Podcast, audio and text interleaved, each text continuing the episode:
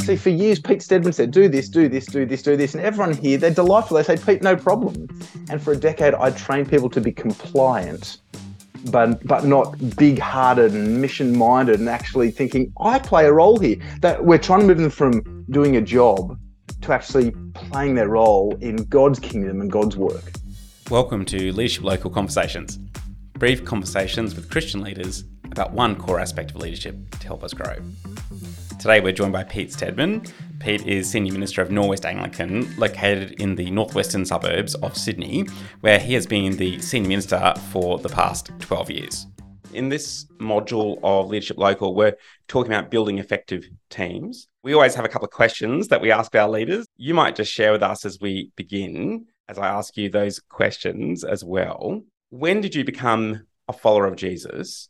or when did you first realize that you were a follower of Jesus? Yeah, well, I had the remarkable privilege of being raised in a family where going to church regularly was prioritized and actually living for Jesus was prioritized. Perhaps not the way that I do exactly the same in my own family now, but certainly enough to, to lay a very significant foundation and framework for me.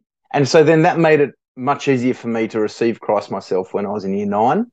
Uh, I was about to get confirmed and I was meeting up with the youth pastor and we are talking about hey, you know, you're a Christian. I said, oh, because I'm a Stedman, you know, like because I'm from the Stedman family. And he said, you know, mate, as good as that is, that's even that's not enough. And I was sort of shocked. uh, and of course, um, he pointed out to me that actually uh, only in the Lord Jesus Christ do we find hope, life, and forgiveness. And um, so, yeah, so I turned to the Lord before I was confirmed in, in mid year nine. Feels like a long time ago now, and ups and downs since then. Um, but then university became very formative for me, and um, I just became more and more aware of God's great kindness to me. Has there been a particular season in your life in which you've really gone and undergone transformation as a follower of Jesus? Yeah, yeah, it's interesting. Uh, I think probably there's a number, obviously, but if the most significant that comes to mind was when I did a six month mission in India. So I finished my first degree and I was going to go backpacking around Europe and thought, well, why not spend some time uh, in a mission context. So we went, uh, I went with a friend uh, and we were in Pune in India. We were told we'd be together. We were split up on the first day, so that changed. But essentially, and that was a very difficult season by myself in that city um, with no one around me really. I mean, I was part of a team, but it was an Indian team, so no one around me who I felt like I had a um, a real closeness or affinity with um, from a cultural perspective and the Lord really changed me in that. I, I, can see looking back, not at the time. At the time, it was very difficult, but actually, one of the stark memories I have was sitting. I was on the you know fifth floor or tenth floor of an apartment block, looking down at this street and just seeing this sea of humanity walking up and down the streets in in Pune, which we've never heard of here, but it's you know like it's bigger than it's got more people living there than Australia. You know, like, mm. and I remember just feeling like it looked like a million people who are on their way to hell now I wouldn't put it that way these days, but that's what I felt as a 23 year old. Like so many lost souls scurrying around, working out what life's trying to do, offering alms here, making sacrifices there, trying to raise their kids here, and all apart from the Lord Jesus. And, and I remember thinking, man, I've got one life. And, and that's where I think I, I got a real stirring within me for, for vocational gospel ministry, for, for giving my life to, to serving the Lord. Not that that's the only way. It's absolutely not. But for me, it was pretty compelling so you're at Norwest now. You've been there for 12 years. I wonder if you could just share with us what's the heartbeat of Norwest? What's your mission as a local church? So our mission here is that at Norwest we long to see Jesus as King of every heart and every home. and I won't unpack all of that for you, but essentially we have just wanted to have this crystal clear missional view that we look at the community around us and we see the the fields ripe for harvest. Now that wasn't what I inherited. I inherited a beautiful small group of people that were broadly unknown by the community around us, somewhat inward looking, but with a great opportunity around us. And I, I, inherited a church that were faithful and godly and really just needed someone to say, hey, just lift your eyes, just just look to the horizon, see what's there. And God's given us this treasure that we can take to them. And this church is so beautiful that actually they were just willing to run with that everything we do is driven by that vision that we long see Jesus King of every heart. That is personal transformation, every home. That is personal transformation bubbles over and impacts those around us wherever we're at. And we make staffing decisions based on that. We make ministry decisions based on that. We make, make budgeting decisions based on that. That is what drives us. So at this point in Leadership Local, in this module where we're up to, we are considering building effective teams. Now, I have no doubt that teams are really integral to Norwest, but I wonder what is your most favorite team that you have ever been part of? Oh, it's funny you ask. I was asked this question not long ago at a, at a conference that I was attending. Look, I don't know if this is fair. I don't, I don't know if it's just the season we're in, but it's the team I'm a part of now. You know, um, it's far from perfect. Like uh, we were just saying before, the closer you get to people, the less impressive they seem. That's the case with Norwest. That's the case with all our teams. But over the last two years, we've done a complete restructure of our staff team from the top down. I mean, as, as Norwest has grown over the last 12 years, every two years we've needed to reinvent ourselves and think through what do we do? What's the best use of our time? How do we leverage the people and, and serve the people and call the people around us to serve? Two years ago, we made a significant shift where actually all staff got new roles. Um, and I just think that's been really helpful. We've seen significant gospel fruit out of that.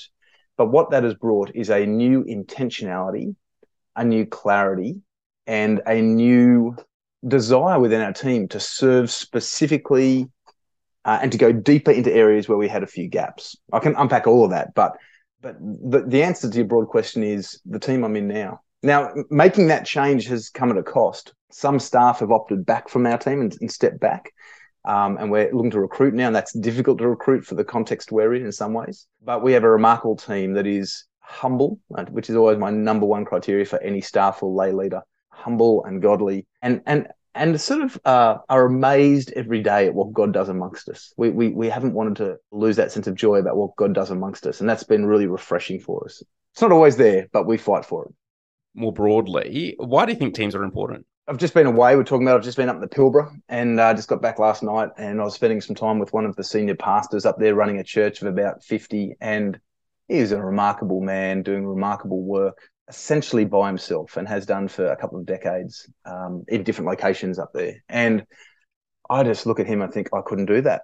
So, firstly, I'm wired for teams. Now, it's not as pious as it sounds because actually part of it falls out of an insecurity in me that I'm not sure I've got the right answers. And I need good people around me to push back and say, Have you gone mad? Because sometimes I have. Um, and so, one of our, we've got five staff values here. One of our staff values is that, you know, the best idea wins. And, um, and, and so I've really brought that in because I know that sometimes my ideas just clearly are not the best. Often they're not. And I need people around me. So, teams leverage giftedness, teams offset lack of ability teams sharpen one another um, in the vision and task, and teams have the ability to actually disciple one another within the team and to remind one another of actually what we're about here. We're not merely about outputs. We're not really about the KPIs. We're not really about this. Sorry, we're not only about that. Those things are significant, but actually the process of how we move forward is critical. And actually, teams, healthy teams, functional teams, gospel teams can remind each other of that along the way. So you've shared a little bit about the reshaping process of the staff team two years ago and how that functions and works now with those values. I wonder, stepping back slightly and reflecting on teams more broadly within the life of Norwest, how are teams integral to your mission as a church? So I've been here 12 years. For 10 years, we've been largely teamless largely teamless. Oh, I mean, we've tipped our hats to teams here and there, but we haven't given it significant thought. Um, we've been roster driven. Now, the problem with rosters is what you encourage people is to do a task, not take responsibility for an outcome. And so we've had people who have been happy to step up and smile at newcomers and put a Bible in their hand, but actually we haven't equipped them, trained them, and encouraged them to wonder what's next. So what? How do you know if you've done a good job? And so we are now moving to restructure the whole church. We're in the middle of this process to, to teams. So actually, for example, I'll start with an example of, uh, so it's part of our membership area. So uh, integration, welcoming. Rather than someone just say, G'day, great to have you here. Here's a Bible, take a seat. We've now pulled together a team where they gather on a Sunday morning. They pray and are reminded of what is our vision here? Or what are we actually trying to do? We're not just putting Bibles in people's hands we're actually helping people come and have such an experience of God's people here that they wonder what is different about these people. So they then start with that mindset that changes the way they serve then. And then at the end of their serving, they're able to say, Did we do that? How would we know if we did that? Is there a way we can measure that? So then they are responsible for the outcome that their own team has set. See, for years, Pete Stedman said, do this, do this, do this, do this. And everyone here, they're delightful. They say, Pete, no problem. And for a decade, I trained people to be compliant, but but not big-hearted and mission-minded and actually thinking, I play a role here. That we're trying to move them from doing a job to actually playing their role in God's kingdom and God's work. And it's, you know what, I keep saying to my staff, we taught them not to think this way. When they're frustrating you and me, this is on me. So let's own that and let's walk gently and courageously and graciously with our people as we bring this significant cultural change through. But what do you think else makes for a really great team? As you think about, especially perhaps the the best teams, the the, the teams which are most engaged at playing their role in the life of the local church or church which you serve and the mission of the church, what do you think mm. makes for a great team? I mean, at risk of just rattling off a whole bunch of words, let me tell you a, number of things that we think about here that are just really helpful uh, in terms of um, thinking through teams and obviously recognizing that there are different levels of teams, different structures of teams, and different responsibilities for those teams within structures. But we often think in terms of six C's. Okay, and uh, and you'll know your people, your listeners will know almost all of them. Um, so character, conviction, and competency are the first three that everyone gets. I think that actually ca- godly character, humble in their approach, longing to serve, uh, longing to serve, you know, the Lord Jesus in the way that He served us. Right, conviction, deeply convicted by the gospel that actually uh, we, we uh, die to self to live for Christ, that we actually have good news. We have a treasure in jars of clay that we actually want to uh, give to those. And then competency, that we have the, the level of, the required level of skill for the task that's before us. Okay, so so they're, they're foundational. And when I started at Norwest, they were the first three things I thought about any any team, any person coming on staff. And over the last 12 years, I realized they are um, required but not sufficient. So th- th- we need more than that. So then we added chemistry to that. Actually, great teams have good chemistry, and that chemistry is, I think, in a number of areas, but it's at least relational chemistry that you get along with one another, situational chemistry that the team operates and functions in the right way for the context you're in, and theological chemistry that you're on the same page, that you see things the same way as you need to for the task. So that's character, conviction, competency, chemistry. Then, a few years later, I realized that capacity is really significant. To work in a team where one person can throw hours at it and another can throw minutes at it will cause dysfunction and misalignment and frustration. And so recognizing that people need the same, uh, being clear on the capacity that's required for team members for the particular team role that they are going to play is really important. And then the final one, um, and the order's not important, but it is clarity being very clear on what the team is and is not for. And that may include position descriptions for what you they can expect from you in support coaching development moving forward what you would expect from them if they were to commit to a team for a 12 or 24 month window or something like that. You know i mean we, we know that almost all conflict falls out of misaligned uh, expectation you know so just trying to be clear. One of the things we work on here at Norwest is clarity is king. You know there's a lot of things here. Christ is king. There's you know communications king but clarity is king as well. And um yeah, so, so those C's, those six C's have been very helpful for us as we navigate people into teams and think through their fit. So, whilst our leaders here at St. Bart's, of course, are involved in leading teams here in the context of local church or assisting in leading teams here in the context of local church, they're also likely leading teams in a whole range of other front lines where God has placed them as they serve the Lord there as well. Mm. And I wonder if there was one skill just one skill that you would encourage leaders, leaders who lead teams, that you'd encourage them to be growing and to be nurturing that skill in order that they could really grow effective teams, what would that one skill be?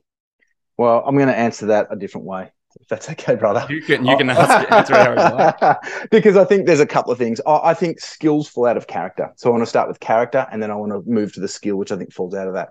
Um, and, and I'm I'm speaking.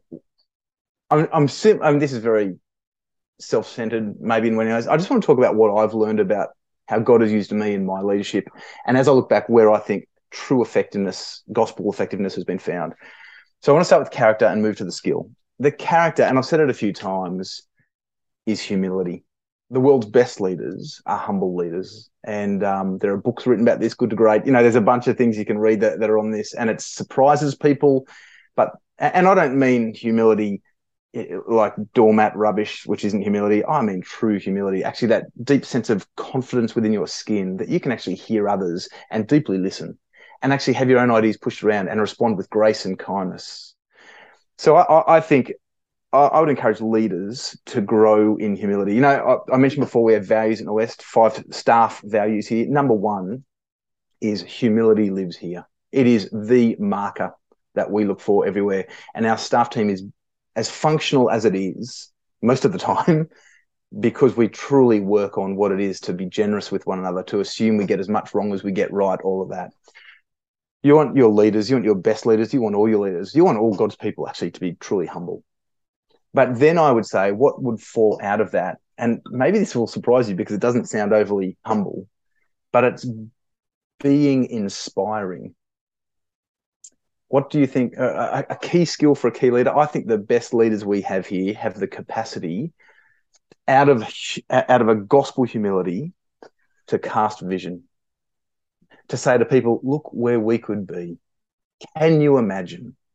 What if God did and then tell stories about what God could do and what God is doing and and actually help people be reminded of the better story, the truer story, the greater story, which makes all the stuff we deal with in the here and now actually lose its grasp and lose its pull on us and and the distractions slip away a bit as we actually are reminded of that better thing.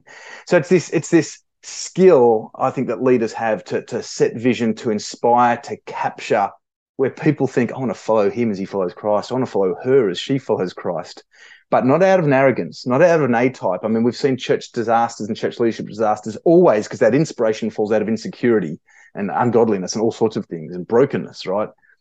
No, we lead out of our limps. You know, we, we lead with the thorns in our side on full display often, but we're still inspiring, inspiring people to the Lord as we're humbly serving Him ourselves. So, Peter, lightning round, three final questions. First one How is God growing you as a leader at the moment? Uh, I think he's um, teaching me. I'm a slow learner, Adam. I think he's teaching me patience. Um, I've had a number of significant staff positions open here, some for more than 12 months. And um, that has, so we haven't had a kids pastor uh, or director of family ministries for more than 12 months, we have 300 kids under 18 here. So that is just the pressure I feel with that. But I know that God loves his church, this church, more than I do, all ch- his church more than I do. And mm. so I just rest in that. So I'm learning more and more patience that he will uh, raise up the right people at the right time uh, to lead uh, his saints. Second question What's the most helpful leadership book that you've read recently? So let me tell you what is impacting me in my leadership. It's not a leadership book. It's called Gentle and Lowly, um, and it's a reflection on the Puritan um, uh, Puritan reflections on, on, on, the gospel. And um, I've been reading. You can knock it over in probably four hours. I'm I've been going for twelve months on it. I read about a paragraph a day as I read through the scriptures as well, and it's just a reminder for me. I'm A type by nature. I move too quickly through life. Some of my staff love that, most don't and so this book reminds me to be gentle and to slow down and to recognize, to taste and see that the Lord is good. And that helps my leadership. Final question What is the end goal in mind? So, the long term hope that you have for Norwest that daily shapes how you lead? Yeah, it's funny. I, have been here that long now that I, I start to think about what it looks like when I leave. And I think about that both personally. What, look, what do I look like when I leave, and what does Norwest look like? For me personally, I hope I leave married well. I hope I leave with healthy relationships with my children, where I wasn't just physically present, but I was present in the deepest ways. And I hope I leave with a love for the Lord Jesus that was greater than when I started. Now, of course, they're easy to say, but plenty lose them along the way, and I, I pray that I don't. For Norwest, my prayer is that it is not a church that has been shaped into the image of Pete Stedman, but rather a church that has been shaped into the image of the true and living God, a church that has a hunger for Jesus, for his righteousness, for his glory, and for his kingdom. Thank you so much, Peter, for your time and your insight today. You have been so generous, and I'm so thankful to God for you.